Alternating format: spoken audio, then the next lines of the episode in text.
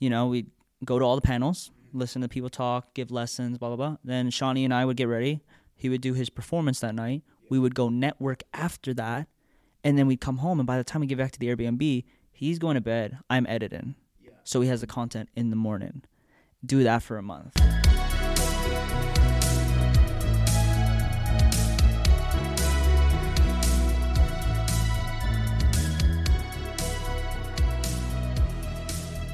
Welcome back to the Late Late Podcast with Mace. I'm Mace. um, so when I first started this, well, after I met you this season, I knew there was one person I wanted to have on here for sure, and it was you. So I kind of hyped you up a little bit on Instagram. People, I mean, there's probably people that know who who it's gonna be. Like like Ben knows who's it, who it is, or who you are. Um, so I'm here with Ben Edwards, like Benjamin Edwards. Is it Benjamin or Ben? So mostly, a lot of people just call me Ben, but I go Alright. by since I started in this industry. I usually go by Benjamin now. Okay. All right. Sweet. I like it. Yeah. So we met in Me- in Mexico, which is crazy. We're from the Maritimes, and we both met in the Mexico or in the Mexico. That's what I'm gonna say. The Mexico, um, Tulum, right?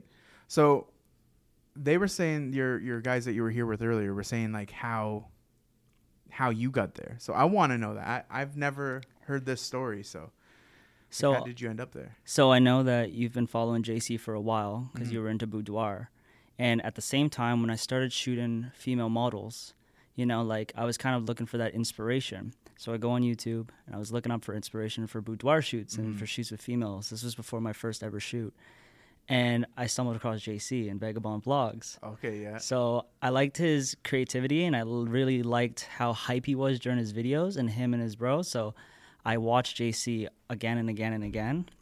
And I watched most of his episodes on YouTube.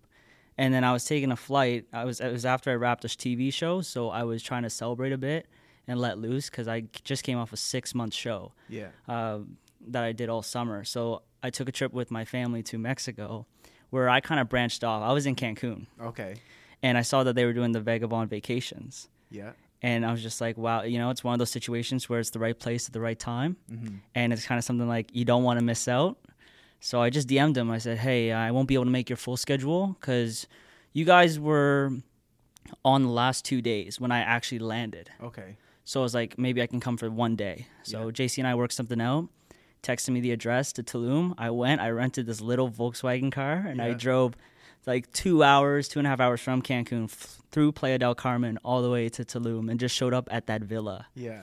and I was really just nice like, villa. yeah, and I was shocked. I was just like, so what do I do? And you know how there was like a password for the gate. Yep. So he's like, oh yeah, just type in this password, walk in, you know, the Wi-Fi, blah blah blah. JC wasn't even there yet. I think he was still like in I his think- room. Yeah, I think he was still sleeping. Yeah, probably. and then I walked in, and there was probably what seven of you on computers Yeah, yeah. In the in the kitchen. Yeah, in the kitchen, all editing photos. yeah, And I was just like, okay, I think I'm in the right place. yeah. And then you brought that up to me that you were from New Brunswick, and that instantly that's how we met right Yeah. then and there. It's crazy because like I find if you're somewhere else in the world and you see someone else that's from Canada and it could be just Canada, you like it's like an instant connection and you're you you guys are like kind of like on the same level, which is crazy, right? Because like I don't know, being in Mexico, I never thought I would have met another Canadian, let alone someone from the Maritimes, right?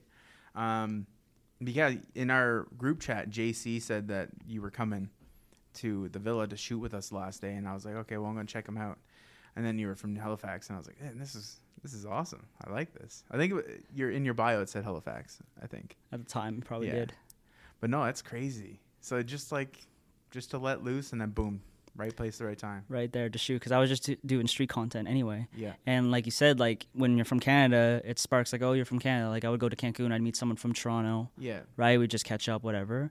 But when it's like Maritimes, it's kind of like you're from that bubble, you're Yeah. from the East Coast. That's way more interesting, yeah, especially in photography and video, right? yeah. to finally meet crazy. someone at that place and that time, that's what made it really unique, and that's Mhm. what like sparked it pretty much. So now, when you went to, you said you were in Cancun, Mhm. right? So when you were in Cancun, did you you reached out to models that were in Cancun? I was reaching out. I reached out to probably like 50 models. Wow. just because I wanted something to do on vacation, right? Yeah. Because I would, you know, I'd be there with the family for dinner and stuff, but then I would kind of go out. I mean, I applied to I was trying to shoot the Coco Bongo Okay. with all the club videos I've done. So I was Yeah. trying to do the Coco Bongo and then trying to meet models.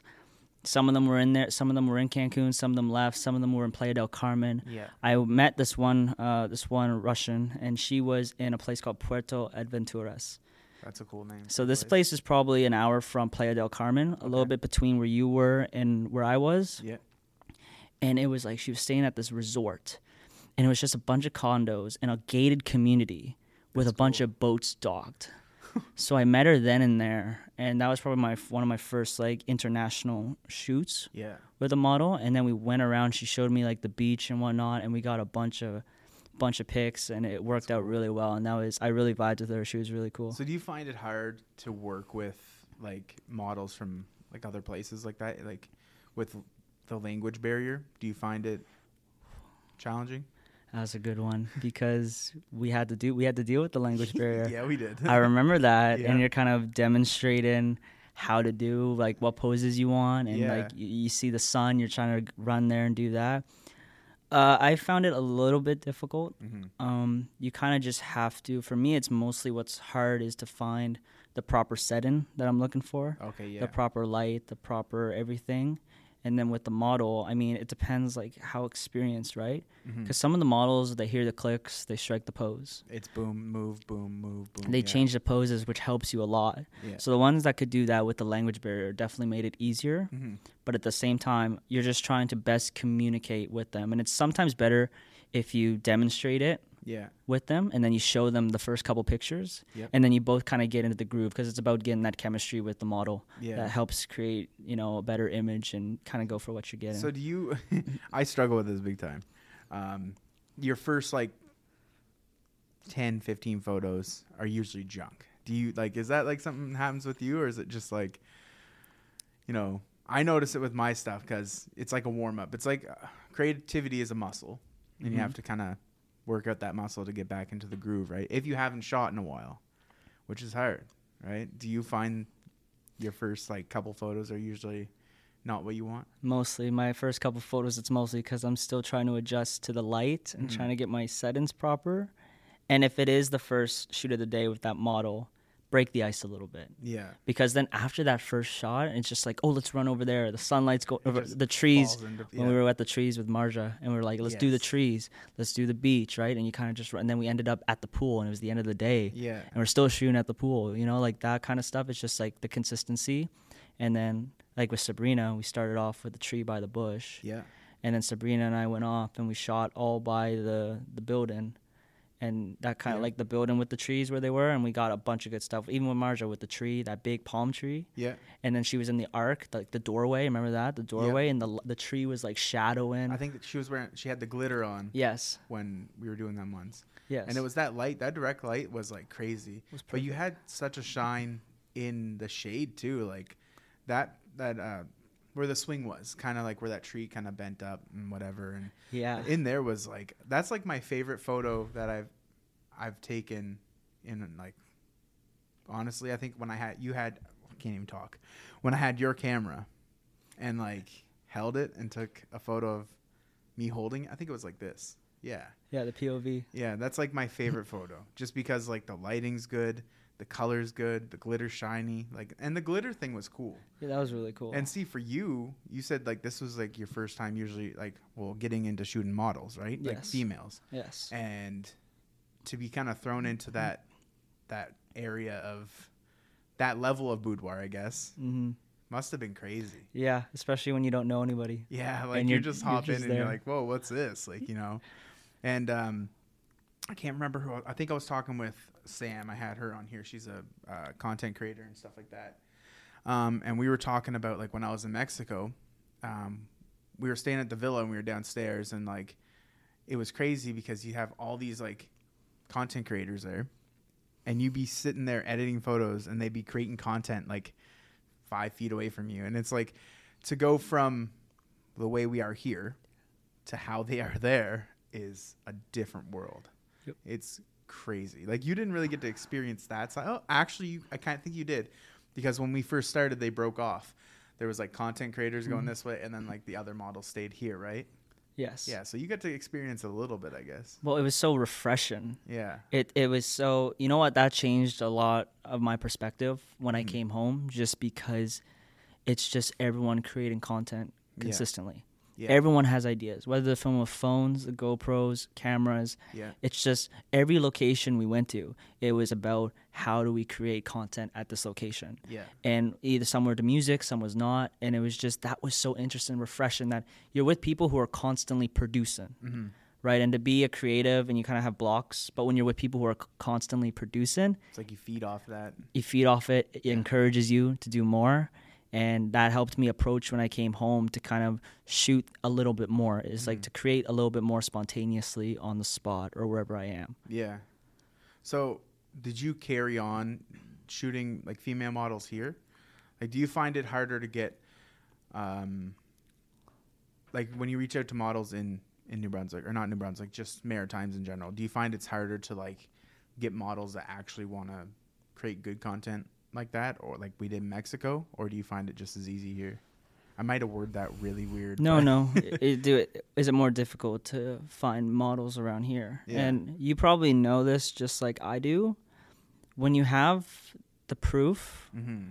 like when you have the work on your profile and girls are resharing it and it's been seen around and you're just a professional in person and that Yeah. reputation carries it i feel like it makes everything a lot easier the more proof you have like the first couple female shoots might be a little difficult Yeah. because obviously like they're gonna check our our instagrams and our socials our websites our portfolios to see if we're legit about it if Yeah. we actually know what we're doing and it's not gonna because the last thing you want to do is like for it to be a very awkward shoot or do things that might make her feel uneasy you know like anything Mhm. like that but i found it much easier like if i go to when i was like in vancouver or montreal or toronto i just can send a message and if the girls will check the profile and the models there will check see what kind of work you've done and i feel like that's it helps you a lot moving forward Yeah, it does. Yeah.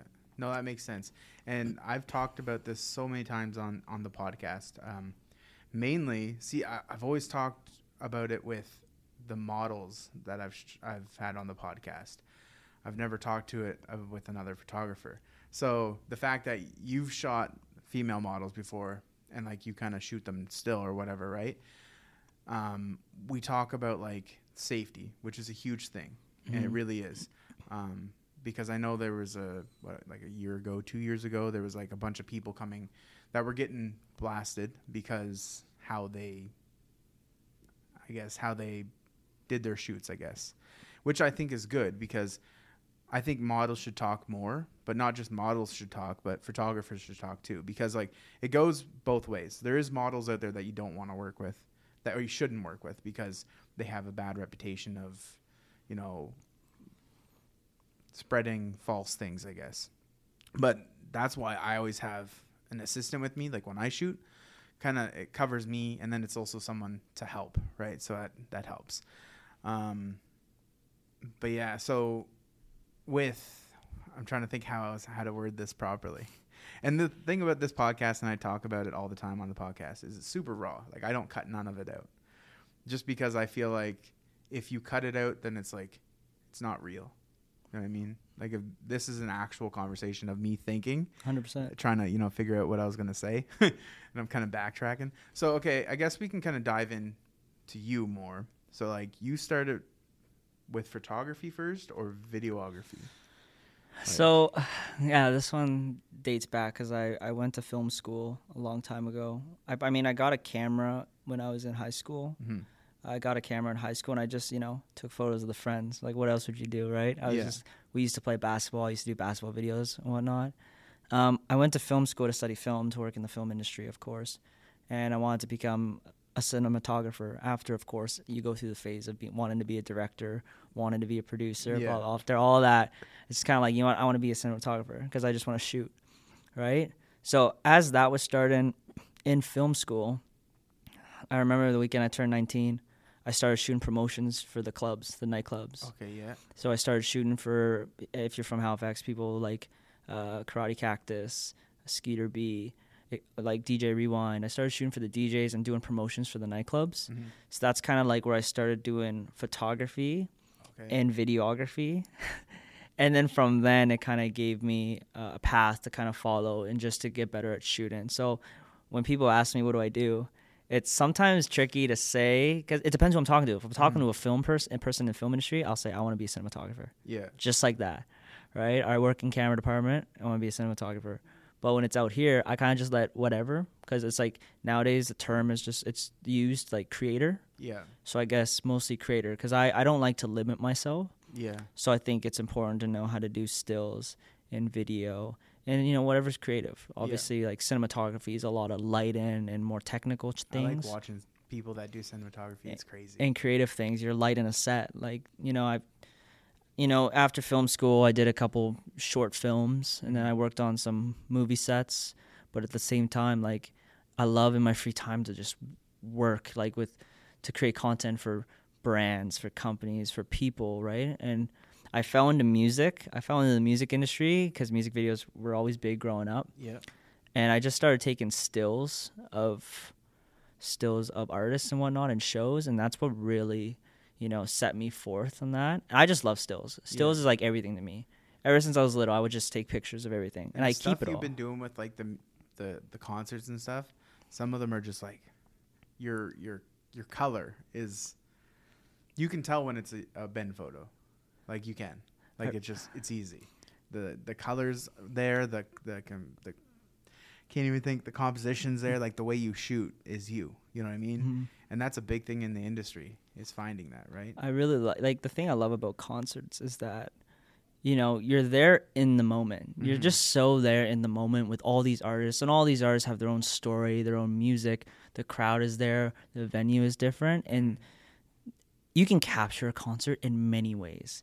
And the great thing is every creator will capture it in a different way. They'll Yeah. in their own way.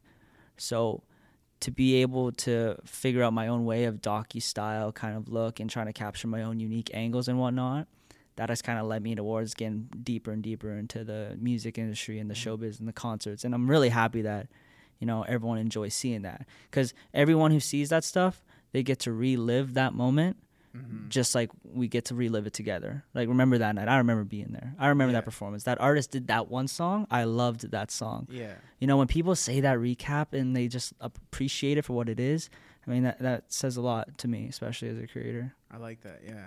Um, a big thing, like you were just talking about, like having being able to relive that moment, right? Um, on my website, I, I remember seeing this quote somewhere, and I can't remember where I seen it. It was like, with with photography, not as much video, but because that's what I do. Uh, it was like, photographers are kind of like time travelers, right? Because we can freeze time for people to kind of relive that memory, right? And that's on my website because I think when I was a kid and I first started, it was like I had a camera and it was always disposable and I just would take photos. I would go through disposables like I don't even know, I mean like probably like four or five of them in a week. You know, I mean, I would just pump them out. And then my gram or my grandfather would have to go get them developed.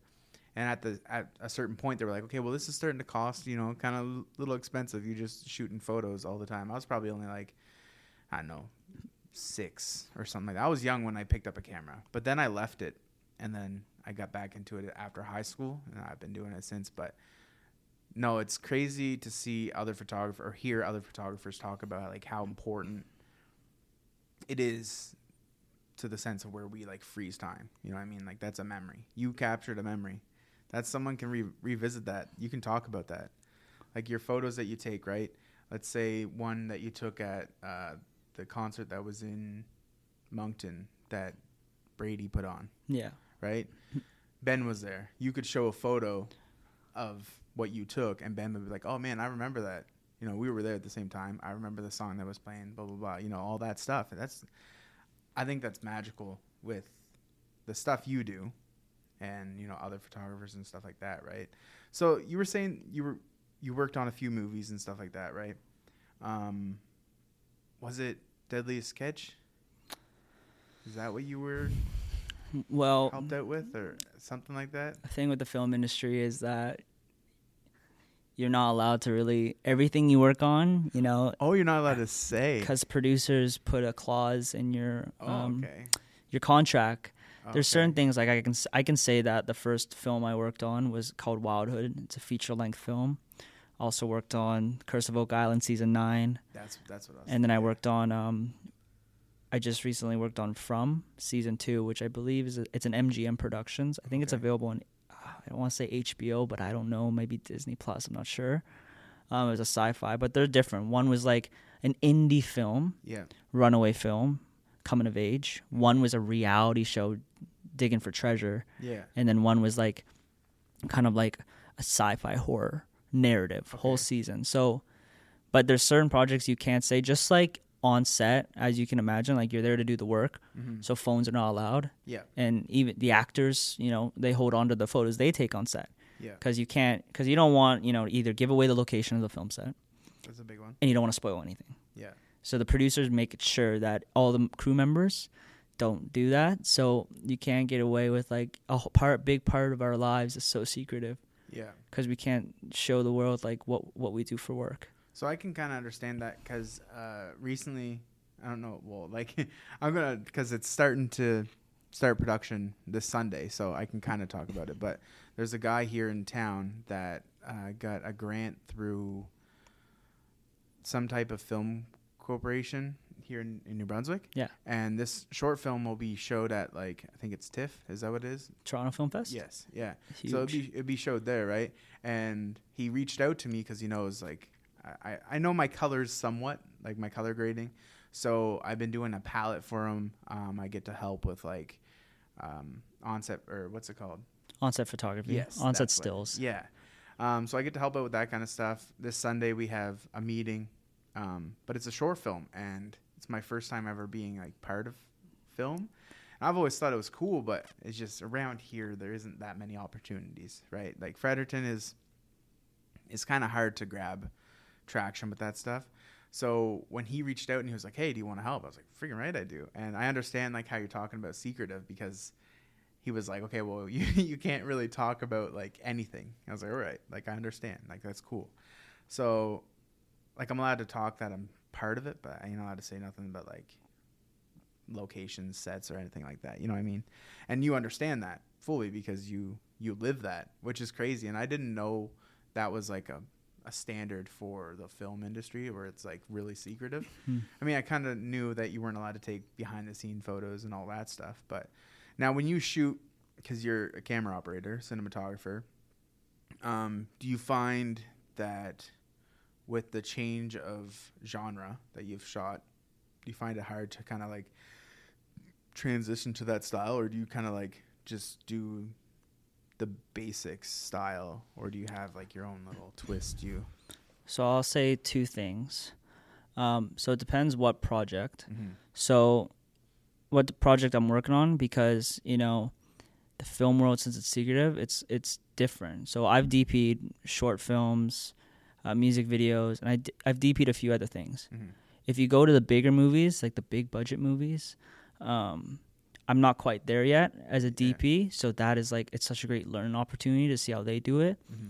Like there could be films from like 800, like roughly 800,000 budgets to more than 100 million. yeah, So obviously on those sets, I'm I work in the camera department still, but I'm learning underneath operators, cinematographers, right? And I yeah. work kind of like in the camera department. I work as an assistant camera, mostly in those bigger bigger budgets, just for a great place to learn. But I love taking that knowledge and then doing it into my own projects or Yeah. low budgets. Like if I shoot a ten thousand dollar short, the only thing budget doesn't really factor your creativity. It factors what the script is. So I'll get a script. Some scripts are dark. Some scripts are joyful. Mhm. So depending on how you shoot it, frame it, light it, it depends on the situation. So for example, if we're doing a short film about a protagonist and it's a very dark story, Mhm. you're going to want to consider your options. So you're going to read that script and you're going to think, you know, maybe it's darker. Maybe it's not it's maybe a little desaturated. yeah, Maybe it's all handheld, not smooth, a little bit jittery. Like when you have the handheld and you're breathing, yeah, maybe it's a little uns- that makes the audience feel unstable. yeah, So it's literally it's really about showcasing the audience, that world to the audience and getting them invested in the story. okay, So like some of them will shoot exterior days and it's very colorful. So Mhm. I do very nice, you know, I'll do a Kodak stock film look. And it's very like the greens are there, the oranges, the cast is wearing orange, the cast, and every department contributes to that feeling. Yeah. So like the art director is gonna design the set a certain way to help you shoot it, Mhm. right? Just like if it's like the gritty, like if it's like the gritty back alley, that's gonna look different than like someone picking their kid up, right, from like the house, a Yeah. warm house on a Christmas day. It's always different, but that's the best thing about you know being a cinematographer. It's about having the creativity of knowing how you're gonna shoot it and what's the main you know what you're trying to give off to your audience. And then the technical side of things which is like knowing gear what lenses you're going to choose how you're going to light it. That's a lot different. Because if you say we shot a we saw we shot a short film last year i can't say the name but for example we were shooting at daytime Mhm. and it was supposed to be nighttime Okay. in a, in a in a kitchen so i had to black out all the windows to pretend that it's nighttime Yeah. and I used, you know, I used like six thousand Kelvin, sixty technical terms, sixty five hundred Kelvin lights, Yeah. Um, because with the color temp it's more blue, so it gives you that moonlight look. Okay. Yeah. And I would blast that through certain windows, so it would give off more of like it's like a dusk setting, even though it was like noon in our time. Okay. Yeah. So those are like the creative choices that you have to make. And there's plenty more to it and technical side of things. So it's like if we're shooting a car, how are you going to rig the camera to the car? Mhm. And that's like a technical choice. We need this gear, we need this, and then you put that in the budget and it's all about connecting with the director Mhm. and the director believes in your vision, but you're trying to make that vision come to life and connect to the audience through that way. If that makes sense. I know No, that's a it ma- it really sense, yeah. long answer. No, but I like it. I like it though because it gave me some insight on some stuff that Yes. I didn't know. Right. Um. So I have some questions on my phone. I usually don't pick up the questions. Could I adjust Yeah. that Go for it. quickly? Yeah. For sure. So so for people listening, um, Ben got some cameras up. He's got some. Uh, he's got what is this one? A Komodo. Yeah. And then FX3. So, yeah. So if you know, where are you gonna post these on YouTube? Or just like little shorts, reels on Instagram, or I will tell you in, in a moment why uh, I do this stuff all the time. Yeah, because let the let the audience know, you know, because um, I have quite a bit of listeners on this. I have people in like Moscow, uh, like Belgium, all across the states. So maybe you'll be able to grab some some good viewers. You know what I mean? I'm gonna bring up my questions though. Where are they? Right here. That would be great. And here's the thing here's something I, I really live by, and it's no matter where I end up, Mm-hmm. and I'm like 40, 50, 60, I will have documented everything. I love documentation. It's kind of like when you look at pictures of you when you were a child Yeah. and you had that phase where you were into skateboarding, or you had that phase where you were into esports, you know, competitive gaming, Yeah. basketball, whatever, right? I love documenting things. It's that's why stills I do I take stills every day just cuz practice, but stills is just my life. Like I just take stills of everything. I think it's so important for me cuz I just I really can look back and just appreciate everything that's happened. So now, do you do you print your photos, or you all like just a digital guy? I've tried to I print a couple. Mm-hmm. I like to print a lot of thumbnails to all the videos I've created just to see like okay that one that's the um that's the Friends music video I did for Shawnee back in 2022 or whatever, right? Okay. Yeah. I like doing that stuff, but no, I don't. I really keep everything very digital. Yeah.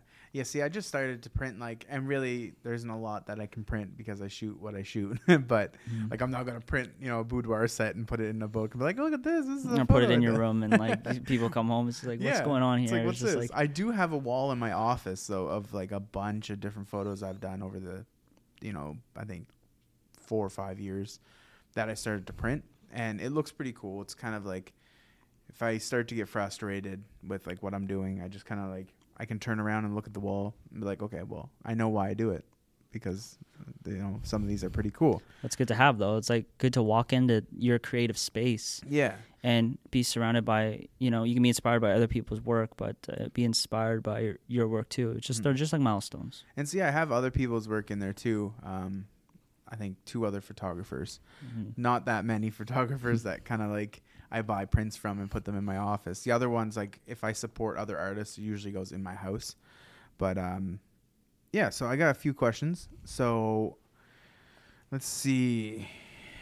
Okay, so I got a. This one's like a, a, a go to for like all my episodes, just because it's important to hear how you view everything you've done and all that stuff. So if you could tell your 13 year old self, right, in two words. No, let's say three words. Let's make it interesting. Three words. You know, what they should strive to do more of or focus on or like, you know, just like motivation, right? Your 13 year old self. If you've seen them right now and you could say something to them, like what would it be? Two words. You're choosing Let's two just three, words. three words. Three words. Hmm. Let's do let's do two words. Let's do. Two, okay, Okay. you got something for two words. All right. I would say um, pretty much self development, which that can mean a lot of things to many different people. But I'll explain that self development, as in same as it would be, or I could say self adventure Okay. Yeah. or d- discover, self discovery. You said that when you went to Mexico, you went alone. mm-hmm. What else did that do for you besides upgrading the portfolio? Oh man, I'm planning. Probably not this year, but next year. I'm going to Iceland by Mhm. myself. Finally, I'm not scared of it. finally, you're so excited Yeah. about that for so and, long. And JC and them went to Iceland la- this year or Mhm. last year. I couldn't go because I had an exhibit happen, um, which went really good. Um, but JC and Jonah, Jonah said they they are going to go back. So next time I see them there, I'm being like, "Yo," and I'm going. So I'm gonna go longer though. I want to go for, um, you know, like two two weeks, three weeks. Um, mainly because like I feel like I would fit in in Iceland. I, I get told that I look very Icelandic because maybe the blonde blonde hair and I'm bigger because I guess like Vikings are Yeah, blonde yeah. hair and big, right? Mhm. Um, and it's crazy because like I'm Wolastoqey and Mi'kmaq, which is Wolastoqey is here in in this territory, and Mi'kmaq is like more uh, towards the coast. And we have a lot, like a lot of First Nations in this area have Viking, like that's part of us. I don't know what eh, like like how I'm mousy. I don't know what that is for Vikings. I think it's Icelandic, right? Because that's where they kind of like part of them come from or something like that. I'm not too familiar with all that stuff, but uh, uh, we have that blood in us too. Um, because when the Vikings would come to like this territory, like what do you do when you're into a new place? Either you fight and kill each other, or you know you make babies. Mhm. That's what happened, right? So things like that. Um, but no, yeah, like something like you know made me realize that it's not that scary to travel by yourself. If you're safe, you know, you do everything right that you're supposed to. It's not bad. So I like that you said you know like self self adventure and Because here's the thing. I mean, you, you learn so much about yourself. If Mhm. you look back at all the all the times you had self doubt, all the obstacles you had to face, getting started, not having enough money to buy a new camera, even without our in, without being in our industry, just as you as you developed over time, year after year as a person, right? You have some sort of personal goals. And traveling alone, you learn so much traveling alone. It's actually insane. Yeah. That kind of stuff, man. Like the exploration, being a curious person, all this stuff is what I would tell my 13 year old self. I would just say it all. It's just that for the next couple years, obviously for those young years, you can take a lot of risk and do a lot of stuff. yeah But I would just say adventure. The more memories, the more experiences you have creates growth, whether they're good experiences or bad yeah uh, experiences. It's not going to be life's not going to be a walk in the park. So, the more you can learn, the more cultures I can learn, the more people I can meet, the more backgrounds, the more environments I'm forced to shoot in, Mhm. the more I have to be creative. The bad things that happen, you know, the L's I've taken, all that stuff contributes to who you will be. So think about yourself, reverse it. If you think to yourself, what would 30-year-old me, what would 30-year-old me, I don't know how old you are, by the way. thirty this this year. Okay, 4 year old. I before 40-year-old Mace Yeah. right? And, or four year old me. What is something they know that I don't? But what's something they would tell you now? I'm proud that you did that. Like, you know, Ooh, that's yeah. That's what's something 40 year old you would say? You know what, Mace? I'm proud that you did that between the age of 28 to 32. ooh. Could be this podcast. you never know. That that's true. That's deep. I'm gonna add that to my like questions. That I'm trying. kinda- I, you got my brain thinking like, I don't know what I would like. Honestly, man, holy fr- I, like I'm really like baffled with that. Think about it. Think about like the world as a whole. How much of the unknown there is for you. Like you don't know where you're gonna be shooting. You don't know what you're gonna be doing in that Yeah. long. Like you know, two months, three months from now. So think about the first time you picked up a camera and you didn't know what ISO was compared to where you are now, or think of Yeah. think of when you first opened up Photoshop Mhm. to now. You can't remember everything in between. You won't remember all the tutorials. Maybe you won't remember everything in between. You're just good at a certain point, but you're still not a master at it, which is what's crazy. like with Photoshop, it's it's weird because like I know how to do things, but I can't tell you where I learned it. No, I just it's just there. It's endless. Like it's like everything is just about learning and you know just what? like I'd have to. I'm really like baffled. I'm trying to think this like this. You freaking got my brain like stirred right up. Honestly, I'd have to say caring about my culture more. mm, That was a big one because like growing up, I didn't really like. I knew I was. I knew I was native. yes, It was just that. You know what I mean? Um, so I just had an exhibit happen in October. I saw um, that. Yeah. with uh, it was like based to bring more information towards like missing and murdered indigenous women and that's something i would tell myself like it's good i'm proud that you pushed through because that was a struggle Mm. there was so much like i was interviewed by ctv and cbc and CD, cbc indigenous and i just told them all the good right like like how i got to there and not really the good i guess told them about the what it was meant to do. I didn't really, you know, that no one really knows the struggle that was from December of last year to October of, you know, this year. So like, or last year, I guess. Um, there was just so much to create photos that are very like, they're dark because it's a very dark topic.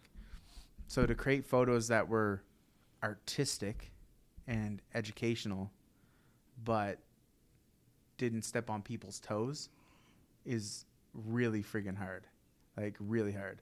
So, but I was told by lots of people, like, don't worry about stepping on people's toes. It's truth, you know, and truth sometimes is dark, especially in a lot of cultures, right? Not just like my culture or whatever. So I think, yeah, that's what I would tell myself. The fact that I push towards my culture more. Think about all the emotions you went through Mhm. during everything you just told me. The There's transition. There's anger, there's there's Mhm. happiness, there's sadness. What are people gonna think? Yeah. Truth, but truth is dark. But this is what I do. Yeah. And I saw I saw the results, some of the photos. He's like they were fantastic when you were going to the communities. Mhm. I DM'd you about that because I remember how interesting that was. Yeah. And you got to really, like I said, self exploration. Yeah. You got to explore so much about yourself, man, and, and like I got connect. to meet a lot of people too. Like a lot of people that I wouldn't have met. I did it because of photography. and think about this: some of the people that you encounter. Think about that. Like your life is like you're on a journey, right? Mhm. You're on your own path. You know, no matter what, you're on your own path, and you share a moment with those people that you take photos with and learn about, and they learn about you. Mm-hmm. you cross paths with someone else's journey. Now, some of the people you might cross their path for, you know, maybe five hours, some maybe f- six years if they become a good friend. But at, at a certain point in time, those people in your journey together has collided. And maybe that's where you say, looking back at photos, that photo Mhm. I took during that time period, that was mine and their moment to share. Like, Yeah. and that's just big part of it, but a big part of the self exploration. Yeah. No, it's true. And you know, there's uh there's one that like you you said that one comes to mind is uh so with my culture, regalia is a very sacred thing. Um, you're not supposed to touch it. If like if I go up to somebody, I'm not supposed to say, "Oh, your jingle dress is nice," and grab their Mhm. jingles. So when I was in um, Burnt Church, it might have been Burnt Church, Escanobadage. so I think that's Burnt Church.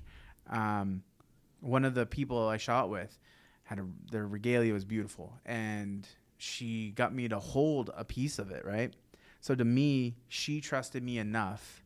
She knew that my intentions there were pure enough that you know I'm not giving negative energy to the regalia, right? So the fact that she was so um able or she could see that I had good intentions is crazy. And that's like one that sticks in my head is like that's a big thing for me, right? Is I look at that photo and I'm like, wow, that's you know, the day I got to help her out with the regalia. It's something small, but yet it's such a large thing. And another one too is I shot with Shelly Robichaux, and there was an eagle that we caught in the back, mid-flight, Oh, nice. way back, because there was an island where we shot, and I didn't know this, that was called Eagle Island, and uh, so she was a she's a fancy saw fancy I can't even talk fancy shawl dancer. So it's like you know they resemble eagles and stuff like that, and uh, the year before she was really sick and she told me this whole story and um, about like how she got her spirit name and it was like something like eagle something. So the fact that she was getting healthier her spirit she was just given a spirit name that was eagle right? And then we captured a photo of her dancing in a regalia fancy shawl dancer because like an eagle and Hmm. captured an eagle which is like a big thing for for her right? So that photo meant like so much to her and it means a lot to me because i got to deliver that to her right? Um but no that's i like that that idea i got that question that you said earlier i'm just it's still burning in my Go head ahead, man, for sure. Something interesting is that you're talking so much about your culture, and it's fascinating.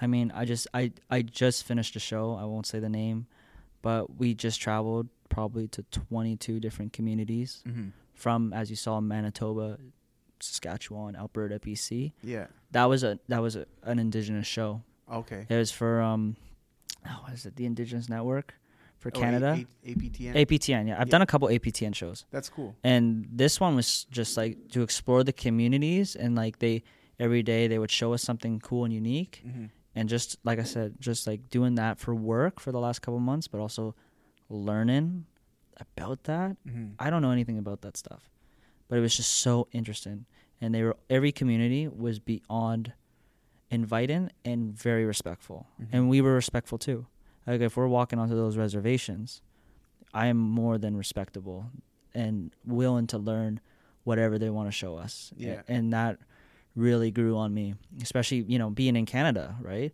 i explored and seen a part of canada i didn't know yeah but I think I definitely should have known. So that experience alone, I can.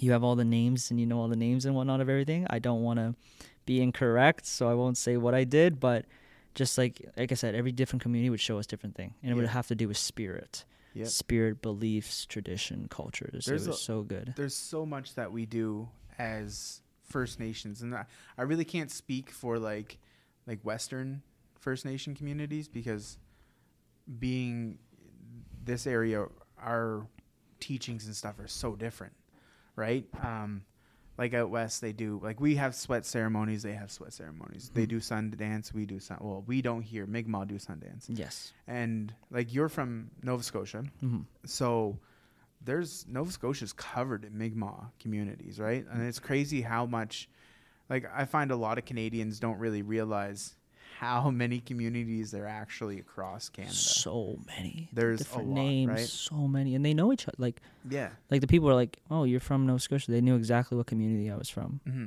they knew exactly of that and you know the people in vancouver island knew the ones obviously just above of vancouver Yeah. right exactly say we were at this community in alberta they're like oh yeah i know that one like just all that we did um for example we did one it was the N- north dakota nation which is like it covers all the it covers like it's one of the biggest i think nations i'm not gonna say too much i don't want to be wrong because i want to be like I said, I don't really know a lot about like that the the Western side. So Mhm. like you could say it and it could be right, could be wrong. I'd be like, oh yeah, no, I know you i want to be respectful so i won't Oh yes, get it incorrect understand.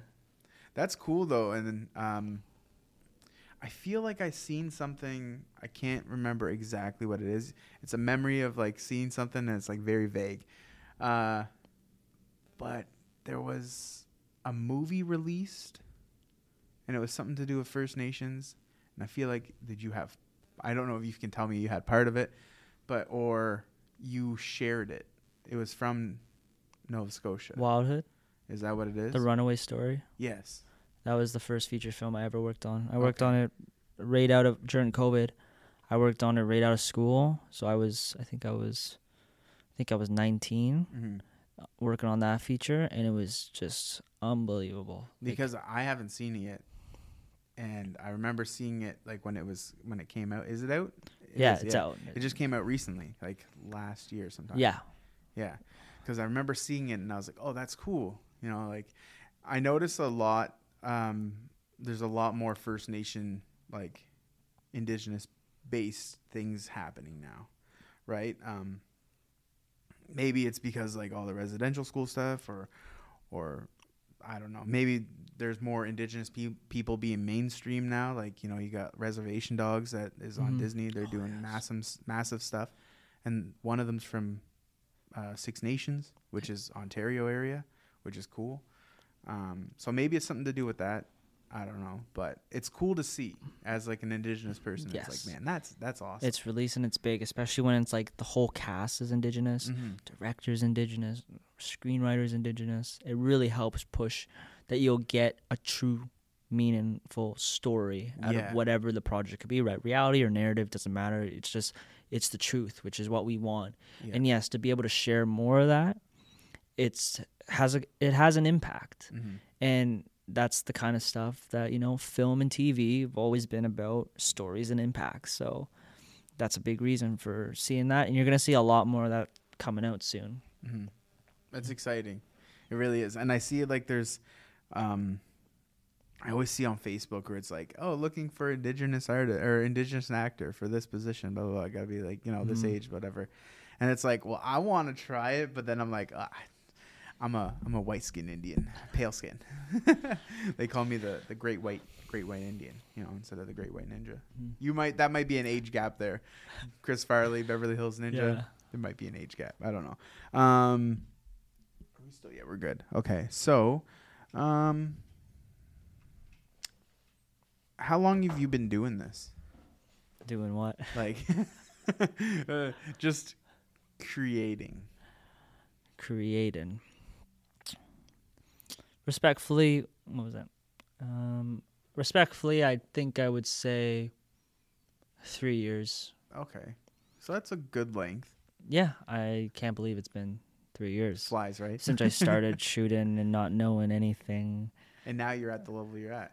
just through practice, practice, and persistence. But yeah, I guess I would start. I'd say 19 and started shooting nightclubs. I think that was probably the first in film school graduate. I think that was the first like where I started. Okay. So now, has there been something in that three years that's made you almost quit? Like, get rid of everything, just done. Like, I, I don't want to do this no more. No, that's that's difficult because I try to avoid quitting. Whatever. I mean, ever since I was young, if there was a passion I picked up, Mm-hmm. I would do it. Like I was really into skateboarding for a bit. I wanted to be a pro skater. You know, I learned all the tricks. You know, I would play games of skate, go to all the skate park contests, blah blah blah. Had a fate. Then I realized, you know what? If I skateboard and jump some stair sets and do some handrails, I could get injured. Family wouldn't like that. I Mhm. wouldn't like that.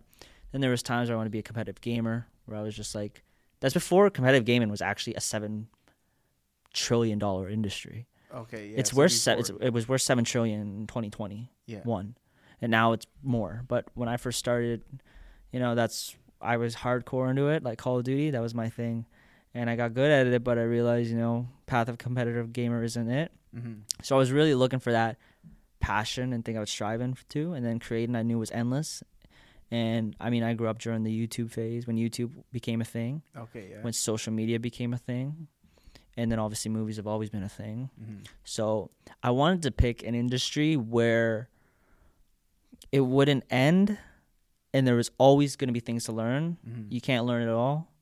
And there was multiple routes to go and you could work at different spots all the time. Yeah. That's what I was looking at. So that's why I kind of stumbled across it. Quitting.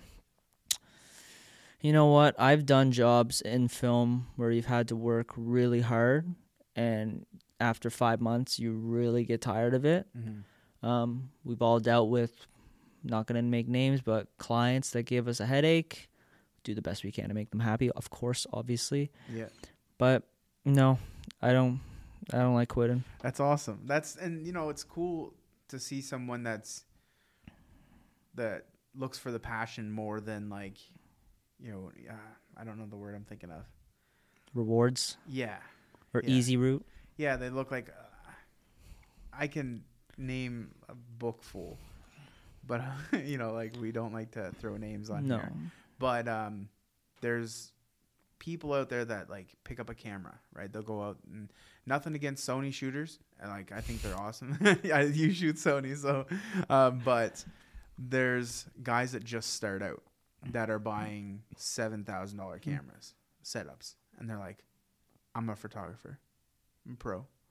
It's like no, you just went out and bought an expensive camera that you don't know how to lo- use. You don't know nothing about composition. You don't know nothing about like ISO. You know, like your f stops. You don't know none of that.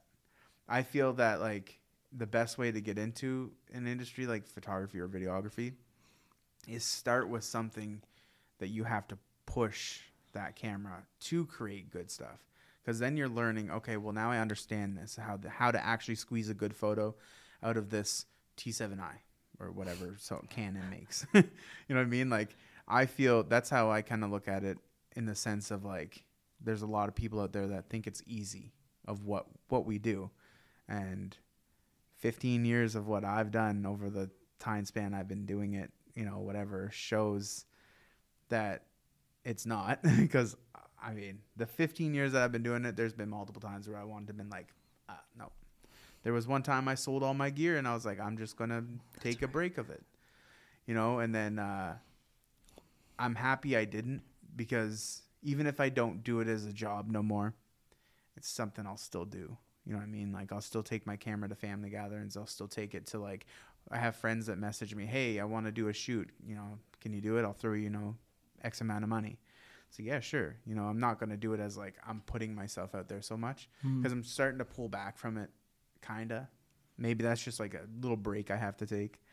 Um, but that's cool to see that you you push the passion side of it. That's super important too, right? hmm Two things about it. Um, for one, in the film industry, like on the shows and stuff, I started and I did pr- probably every department besides the sound department. Um, I didn't want to waste their time. I wouldn't be good at that. But I worked as a grunt in the film industry. Mhm. No one's seen that. No one saw that. But I did. Mhm. I worked like 14 hour days on a film set, 14, 15 hour days on a film set for a year. So I went through all that. I also worked a, you know, minimum wage job. Spent all my money on a Canon T6i Mm-hmm. and didn't know anything, shot auto. Eventually, you know, I would give that to a friend who wanted to shoot and I didn't charge them for it. I said, "Here's the camera. Do Mhm. what you can do." Cuz then I worked at a farmers market and I upgraded to the Sony A7R 3.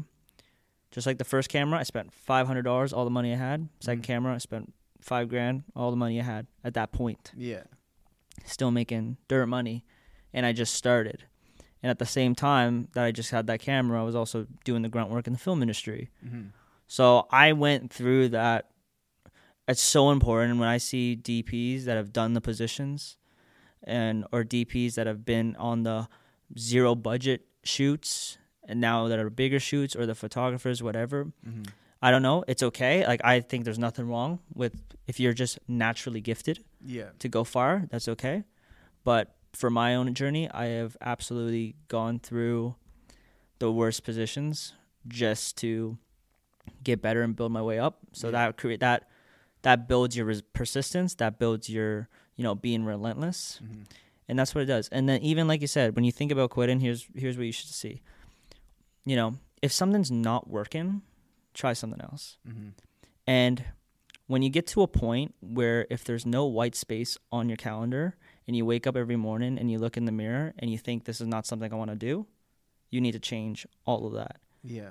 Because you should at least wake up and just be like, okay, I'm maybe it's not my favorite gig. I'm going to learn something or I'm going to do better, Mm-hmm. right? What can I learn from my mistakes? But like I said, if you have no free time, no white space, and you hate everything you're doing, you, ch- you need to change it. And that's called being persistent. And some people just maybe, maybe it's just not for you Mm-hmm. and it's okay. You can't like, you, you can't sit there and say, look at musicians. Not all of them, you know, can like get nominated for Yeah. Grammys, you know, but it's just what they love to do. Yeah. You know, it's even if you were just even if you want to be a lawyer. If you truly love law and you strive to be the best lawyer you possibly can, that's enough to keep you going. Yeah. But I do see your point completely. Mm-hmm. I mean, personally, I've gone through nothing to actually building a kit. Um, so it's all it all depends on the situation. I think Yeah. Well, like I thought you were older than what you because I'm kind of guessing how old you are now. everyone. I've always been the youngest person. Like I don't tell people my age. Yeah. If you ask people, I actually don't say my age. Okay, that's cool. You know why? Because even when I started out, when I was 19 and I was trying to like, hello, sir, you know, I've shoot for clubs. Can I shoot for your club? Here's my portfolio. I just always loved business and sales. So even when I was young, I would never tell my age And that Bec- makes sense. You know, that's how you get the big jobs, right? because a lot of people just like they just think they just categorize you. If you say like I'm this old, they'll Oh, categorize you're you as like a kid. oh you're a Yeah. kid you're gonna goof off on the weekends and stuff i don't do any of that so Mm-hmm. i don't like being judged for it No, Sa- that makes sense. same thing when you approach a group of older men Yeah. and you just want to have talks you know if you're a kid they won't take you seriously like so you have to, uh, like being young i just push to learn Yeah. but i just try to you know respect that everyone's who they are like and that's why i just say i don't tell my age to anyone because people wouldn't believe it That's cool because the only way I, the only reason I know your age now is because you said when I, you started, right? So I, I don't know, like it, I don't look at it as a negative thing. I look at, you know, if you're young and you're doing, like, you obviously put work in. I've seen it. I can see it. you know what I mean? Um, to see someone your age put so much work in is like I, I'm older, so like I get you know motivated from it because like man, like Ben's doing some crazy stuff. Like it's like I gotta step up my game. You know what I mean? Like I'm over here.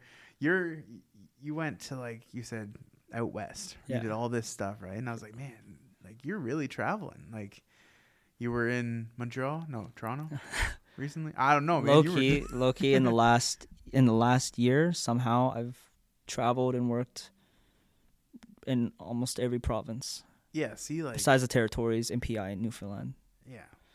Nobody talks about the rocks. You No, know, The Just day I did I did Moncton with Beta, Moncton with Beta, Montreal, Toronto with Shawnee, um, and then uh, the show I did Manitoba to BC. Yeah, see, that's crazy. Like, I think that's awesome, and uh, it's cool to see how much talent the Maritimes have, right? Because like you see it in the music industry a lot, but you you rarely see it at the level with videography, right? Cinematography, and it's cool to have there's repres representation out there, someone in that industry that is like I, I think I don't. There's some insane like talent that goes unnoticed that Yeah. leave like White Trash Tyler, Travis Scott. White Trash Tyler did Travis Scott's video. I met him once. White Trash Tyler, he did all the Travis Scott. He did the Netflix documentary for Travis Scott. And He he's moved from the away. Maritimes. Like I don't know who that is. yeah, yeah. White Trash Tyler, he's from the Maritimes, and he brought like Kylie Jenner to Nova Scotia one time. Oh wow. Yeah, So this guy's like Yeah, and a new guy, um, Ben Proudfoot. Ben Proudfoot just won the Oscar this year for best short, best documentary, Okay. short documentary, The Queen of Basketball. He's from Nova Scotia. wow. He won that. If you look at El- Elliot Page, Mm-hmm. actress, she was 21. She starred in, or I think 21. I might be wrong. She starred in Inception, Christopher Nolan's Inception, with Leo, Oh, Tom yes. Hardy. She Yeah. starred in that. She's from Nova Scotia. She went to Sacred Heart, which is right downtown. Those are just three names. Well, you could go anywhere. You could go into hockey and whatnot. Like, but those are people in the this industry. video like Yeah. that just made the leap, and it's like so impressive. And it's a scary leap. Like there's it's like going to Mexico. Like we go back to that, right? Mhm. Like that was a scary thing. So like I can only imagine like you know being offered this gig and you being like ex you know let's say you're 18 19 year old 20 years old right and you're like this is a big gig it's like but i have to go do this on my own and it's it's a scary leap right um see i was kind of sheltered as a kid so i really didn't get to do a lot i got to do a lot here so i grew up around like race cars and stuff so i was into cars Sweet. I was always at a racetrack. So that was like something to me was like, this is cool. This is fun, whatever, right? Um, I was 20, 28, 27 when I went to, to Mexico. So like to me that was I was 28 because it was last year. Yes. Um, to me that was like my first. I'm going on an adventure. You know what I mean? Like that type, whatever. Um, and like you're, like I'm just kind of thinking about like the stuff you've done, and you're you're. well, I'll be honest with you. I was a I was a really shy kid. Mm. I And was you would never kid. guess that. I was so shy until I moved. I was one of those people that made a junior high move. So I was always really shy. I'm an Mhm. only child. So that too. I was like shy alone all the time. You know, so that was a big part of it. But there's some things sometimes you just gotta be like, Am I crazy enough? I am I am crazy enough to Mhm. do this. And if I'm even if I am like completely like baffled, like I don't know what I'm gonna do. Like I'm so I'm overthinking. I have like anxiety, whatever. But like, is this experience gonna change who I am for the Mhm. better, the worst, good or bad?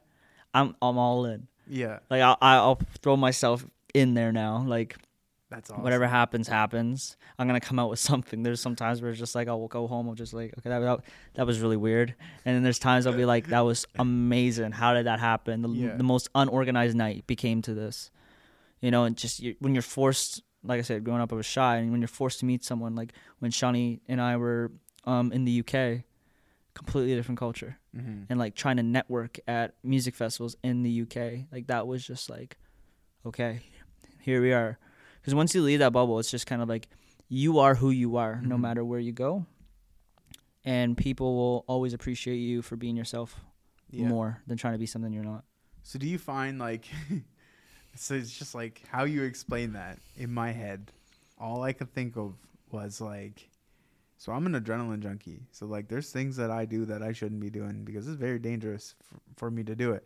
Um but just the way you explained it makes me feel like you are slightly an adrenaline junkie because you're like i'm gonna put myself in this situation like you're you're nervous of it and you just go for it that's a type of adrenaline you know like you're just you're thrown into situations where you're like i'm gonna either enjoy this or i'm not you know what i mean like Man, you you ask, you ask my close friends, like those two guys Yeah. over here that met you earlier, um, for context, but they know I am like man. I go through periods where I work seven days a week. I'm up all the time. Mm-hmm. They make, I get made fun of because I don't sleep much. I get made fun of because I do like here. I just mm-hmm. drove four hours to come here to meet you, and Yeah. I'm gonna drive four hours back to Nova Scotia tonight. that's see oh so you came down here just for this like that's like just for this because I, I realize we're in Freddie. yeah You know, like Brad and Brady Beta, Beta are in Moncton, so it's like and it's gonna be late by that time. And another artist, I, yeah, no, we came out here for this to meet you, and Man, now we're gonna go eat after this, Yeah. and we're gonna drive back to Nova Scotia another four hours. That's Man, the energy, and I'm I dri- I'm the driver. you definitely have some you definitely have some friggin' adrenaline issues no not issues but you you you definitely slightly adrenaline junkie Well, think about when you make the content in Mexico. When I'm on, when I'm on tour, when I was on tour with Shawnee, we would, you know, we go to all the panels, Mhm. listen to people talk, give lessons, blah blah blah. Then Shawnee and I would get ready. He would do his performance that night. Yeah. We would go network after that, and then we'd come home. And by the time we get back to the Airbnb, he's going to bed. I'm editing, yeah so he has the content in the morning. Do that for a month yeah or or do something do something that's like completely new you're taken by like when you're working in film everything's quick quick quick quick Mhm. and you always have to think ahead that's the best way you can do your job so all this stuff it just it is it is adrenaline and like there's some days where it's just like i don't know what i'm doing and it's some there's overdrive there was one time i worked like last year uh, i finally told the director this actually you know what in mexico so basically my family was staying in mexico for a couple more days Yep. I booked a flight home early because I was working on this feature film for this director in Nova Scotia. I flew out of Cancun. I flew into Halifax. My friend picked me up. I got home at 1, 2 a.m. I had to be at set for 7 a.m. in Dartmouth. And I showed up, and no one on the film crew knew I was in Mexico 12 hours ago. Like, none of them knew that. I finally told the director this year, and they were like, You came from Mexico for my shoot? I said, Of course. I That's wanted to do this, man. That's I wanted to do this for you. I I commit to the whole sh- the Yeah. whole movie for you. And they were just like, "What? You flew?" I was like, "Yeah, I was in Mexico. I flew back." There Man, was a you yeah. have passion there Like, was there was a time this year I was in Paris. Yeah. I took the train home. I took the train back to London, the Eurostar, and I met with that artist. We went out that night, and then we got on the plane the next day to go from Heathrow to Halifax. Same thing like that. So when I got to Halifax, 12 hours ago I was in London. 24 hours ago I was in Paris. Stuff happens just like that. It's just that energy. Because think about it. It's like you have opportunities every day. You might not be able to see it. So I just, I just don't want to miss out. Like something I don't want to say like I should have done that. Yeah. Or if, if you procrastinate too much, it's kind of like I'll do it tomorrow. hmm Tomorrow will turn into never. Yeah. And I just don't want to think like, oh man, like I should have done that, which I have. No one's perfect. I have thought of that. I should have done that. I could have done that. But you know, like it's just straightforward. Forward we go. you you just like that's that's like that's pure motivation like i feel like people are gonna listen to this and they're gonna be like i need to put this on my headphones and w- go for go to the gym or i need to take this podcast with me to do something or i'm gonna go do this right now because that's like that's some motivational stuff I hope they do, man. I hope it. I hope it does. I hope it pushes you to, you know, do the things you want to do. yeah Here's a great quote I heard from a guy named um, Jose Zuniga. He says, um, "Do today what others are not willing to do, so tomorrow you can do what they can't."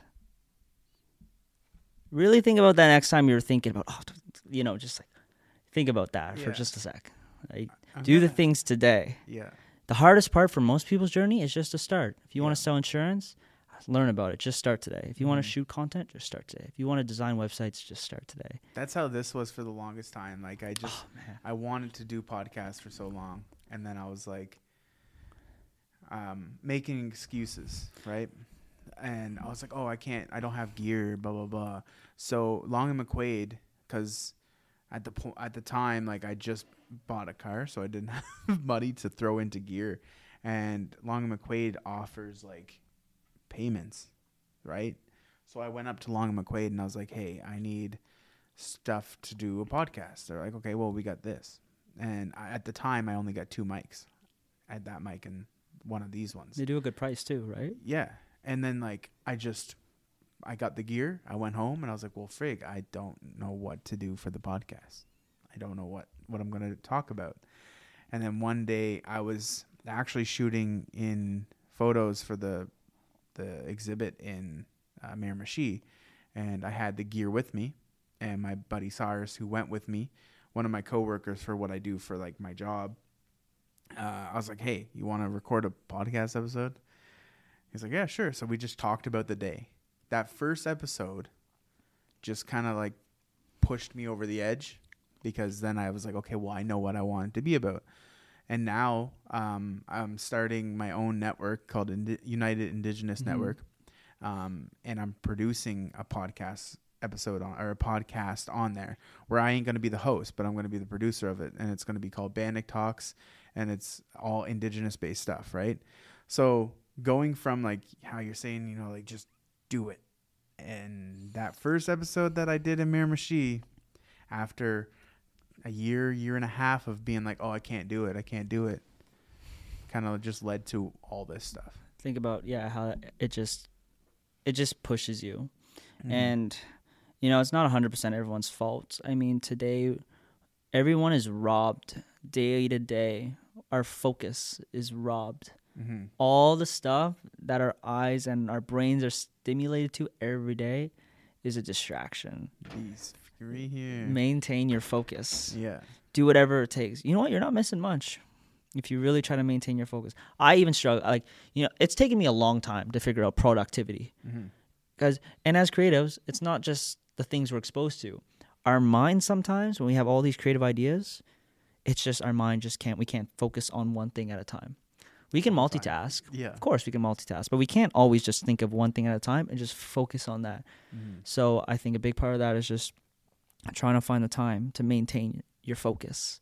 Because like i said you're robbed your focus is robbed from you every day Man, you got some good ones, don't you, Fig? i'm being the realest i can be man You need to write a book that is just like i would love to write a book one day quotes of just filled. quotes i could say many so many different quotes and there's i just have such a big vision board and so many people i've watched like go down life and just Mhm. like have left great things to pick up on the way. Mm-hmm.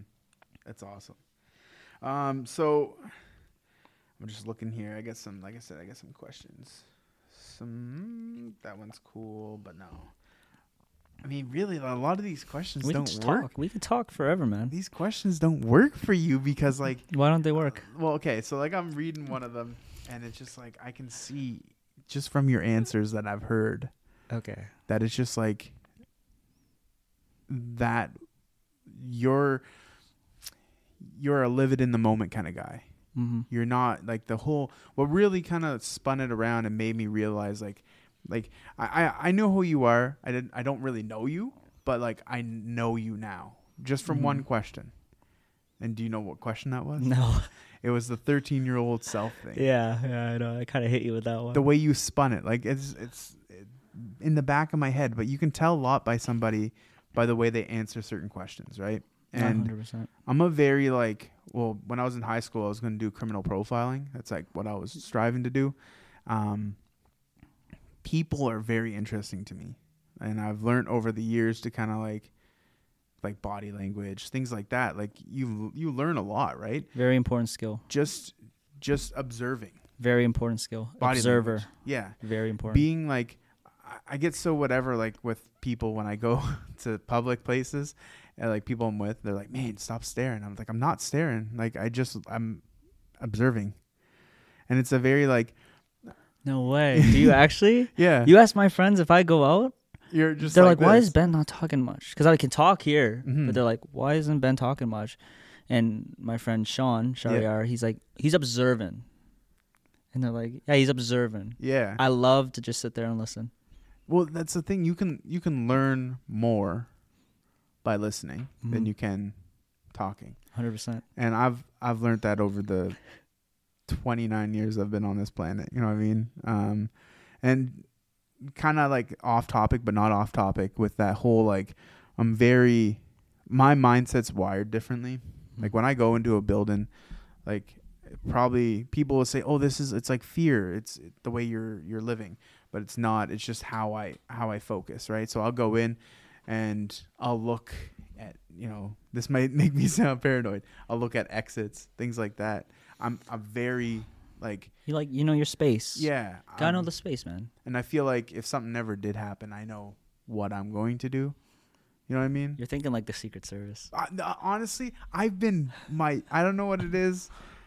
Like I go to a restaurant, my back's always to the wall. Or I like that. I like that. or I can see the main door and if there's a side door, I can see it. Main door I don't need to see directly because you can tell if someone comes in the main door. It's always always big movement. Side doors I have to be able to see like physical side door because they're usually smaller. Bigger doors. I have a off topic again. Yeah. Have you ever go? Do you ever go out to eat at a a restaurant, not fast food, a restaurant, Yeah, I don't really I don't eat fast food. I or only go to movie theaters or the cinema alone? Either the. Restaurant I do. Nice. Uh, quite a bit. Yeah. You ever go to Um, the cinema alone? mm, I can't say I have. Okay, well that's fine. You've gone Yeah. to the restaurant, but both those, I swear, if you go alone, it'll change your life because you can fully just enjoy your environment and Yeah. enjoy being present. That's where you can be most present. Mm-hmm.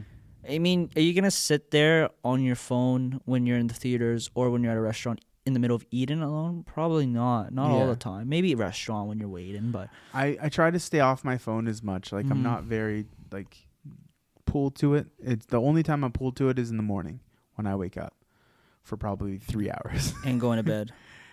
I've been trying this new thing. So 9:30, I put my phone away. I don't touch it Nice. until I wake up. I've been trying this new thing also, but it doesn't work. In the morning when I first wake up, I wake up and I'm up. Because what it is is our brains are very like if we wake up, go use the washroom, come back, go back to bed, our body starts a second sleep cycle because we're closing and shutting down again. Sleep cycles take 2 to 3 hours. So, when you wake up that second time in the middle of your sleep cycle, you're tired. You ever notice how you're not tired that first time you wake up to use the washroom, but you're tired when you wake up the second time after you hit yes. on your alarm? Yes. It's a mental thing, right? And uh, there's a lot of little things that I've been trying just to kind of better myself. um, take care of myself more. Like I, I don't know if you seen or heard, I was uh, stabbed uh, on New Year's. Were you? Yeah, like what? like legit. Uh, well, I I say stabbed, but I was taking a po- a knife out of my pocket to put in my pants pocket, and Oh, you I got your- you stabbed got- myself. You got yourself. Yeah. Oh my god, man! I thought like, well, I was I was in the hospital, like, lost two quarts of blood. Um, I almost died. Uh, I was this close to my liver. Um, oh Jesus, man. it takes two inch, two and a half inches to kill somebody, and my knife was three inches, and it went into the hilt, the hilt, like all the way. The knife that I, I had was like a s- super expensive knife. Um, you would think stabbing some like skin or something would be resistance, but it was like like butter. oh Jesus, man. So that happened, and I think after that, like, uh, like I've almost died three times in my my life. In the last, in my twenties, like I had a blood clot when I was younger, like 22, 23. Had a, a DVT and then a PE, which is you know you could die from whatever. And then I flipped a four wheeler and landed on my ankle, broke my ankle. Was on blood thinners, so I could have died because of that. Didn't get to go to Kiev. Ended up going to Mexico but that happened for a reason because I got to meet you, right? And I got to experience Mexico because I feel like Mexico was more enjoyable than Kiev would have been. Mexico's amazing. Did Yeah. you feel uh, in those near death experiences? Did you see your? Is it true? Did Did you see your your whole life flash? I've been in once, only once. I've been in a near death situation like that, I'm gonna say the and everything flashed. So like the four wheeler one, I knew I just broke my ankle because I could feel it. The blood clot one, um, it didn't really hit me until like two Oh, three I weeks later, and then the one with the stabbing, I was trying to keep myself calm as I could before like because I stabbed it, it happened. Like I was like oh I just poked myself. So I pulled the knife out. I thought it was just a prick right? But I pull I put the knife in my pocket. I was like man my shirt's wet. So I picked my shirt up and I hit an artery right? So the blood was like tss, tss, pumping out. And I was like oh dang like I hit like that's dangerous so my friend called an ambulance and uh, I lost a quart of blood there and then a quart they pumped out at the hospital so within 45 minutes, I was bleeding. My bud, my body clot, my body clotted up on its own like it's supposed to. Um, but uh, it's the after that I start to think, okay, like I really think, okay, well, frig, this could have happened if I would have, you know, like I'm a very after the fact type person. I didn't really have like the whole woof, you know what I mean? Like, oh dang, I'm about to die because it was like subtle like i'm i'm almost about to die because on the time i almost died with the stabbing was on the the or bed because like surgery for three hours right um but i, I guess- I have. I guess there's a difference between like near death and like near instant. Like I almost got hit by an F one fifty crossing the road, and it just like if yeah was really that quick. would be like you could see it coming and you're like you know yeah, that was like it would have been instant. yeah So that was the only time where I had a flash for a moment. and then you're like okay well i'm you know you start to live different Yeah, and right? then you're Um, shocked after for about half an hour, and you're just like yeah, walking. and you're like, just thinking nonstop sh-" right Yeah. Um, I had uh, a buddy on here recently, and we talked about, you know, just our minds and how how we think and stuff. And we were talking about this whole like, you know, being almost dying and how much you change. Um, and it, the topic of like going to the gym came up, right? And so like I've been when I was in middle school, high school, I was I was fit. I was still big, but I was fit. And uh, I've never used headphones in the gym. Wow. And he looked at me and he said, you know, like we were talking about not using headphones and stuff. I was like, does that make me, does that make me psychotic? Like, because people look at that as like, where does your motivation come from, right?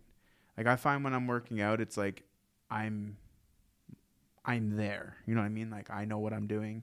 I'm, I I don't want to say in my own head because that makes it sound a little whatever, but you're present and you know what you're doing. You're not letting anything fog you up. You know, you're not thinking about, oh, what am I going to do after I go here or leave here, whatever, right? Um, but I think like almost dying changed me. So do you feel like when you know that almost happened that, that happened to you? Did you feel like you kind of steered away from a certain thing in your life, or did you? I was very young. I was pretty.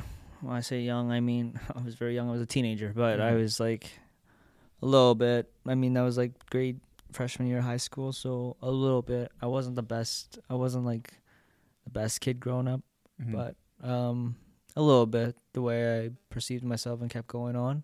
But it was just it almost. It was just pff, a flash. makes you realize how fast it can happen. yes, It's for sure. legit like this. And you know, growing up, I was always like, like I'm gonna see it coming. I stabbed myself, could have died. I didn't see it coming. Made me a lot more, I guess, cautious yeah, around the situations I know could be bad. Like if you're walking by a train track and like, pay attention. yeah, pay attention, you know, stuff like that, right? Just Yeah, think no, a that little bit makes more. sense. Um, what do we got there? All right. So, um, why is that on here? I didn't leave that on here. Anything you want to add? Like, I know, uh, you have a few channels or a few like social medias that you have that you're like this, like with the cameras, right? Like, um, you said you were you wanted to get into like little vlogs and stuff, right? So Well, you know, I've had people see the stuff. I'm on, I'm on all the socials. I, I just do it. Everything Ben Bedwards, obviously, on all the socials.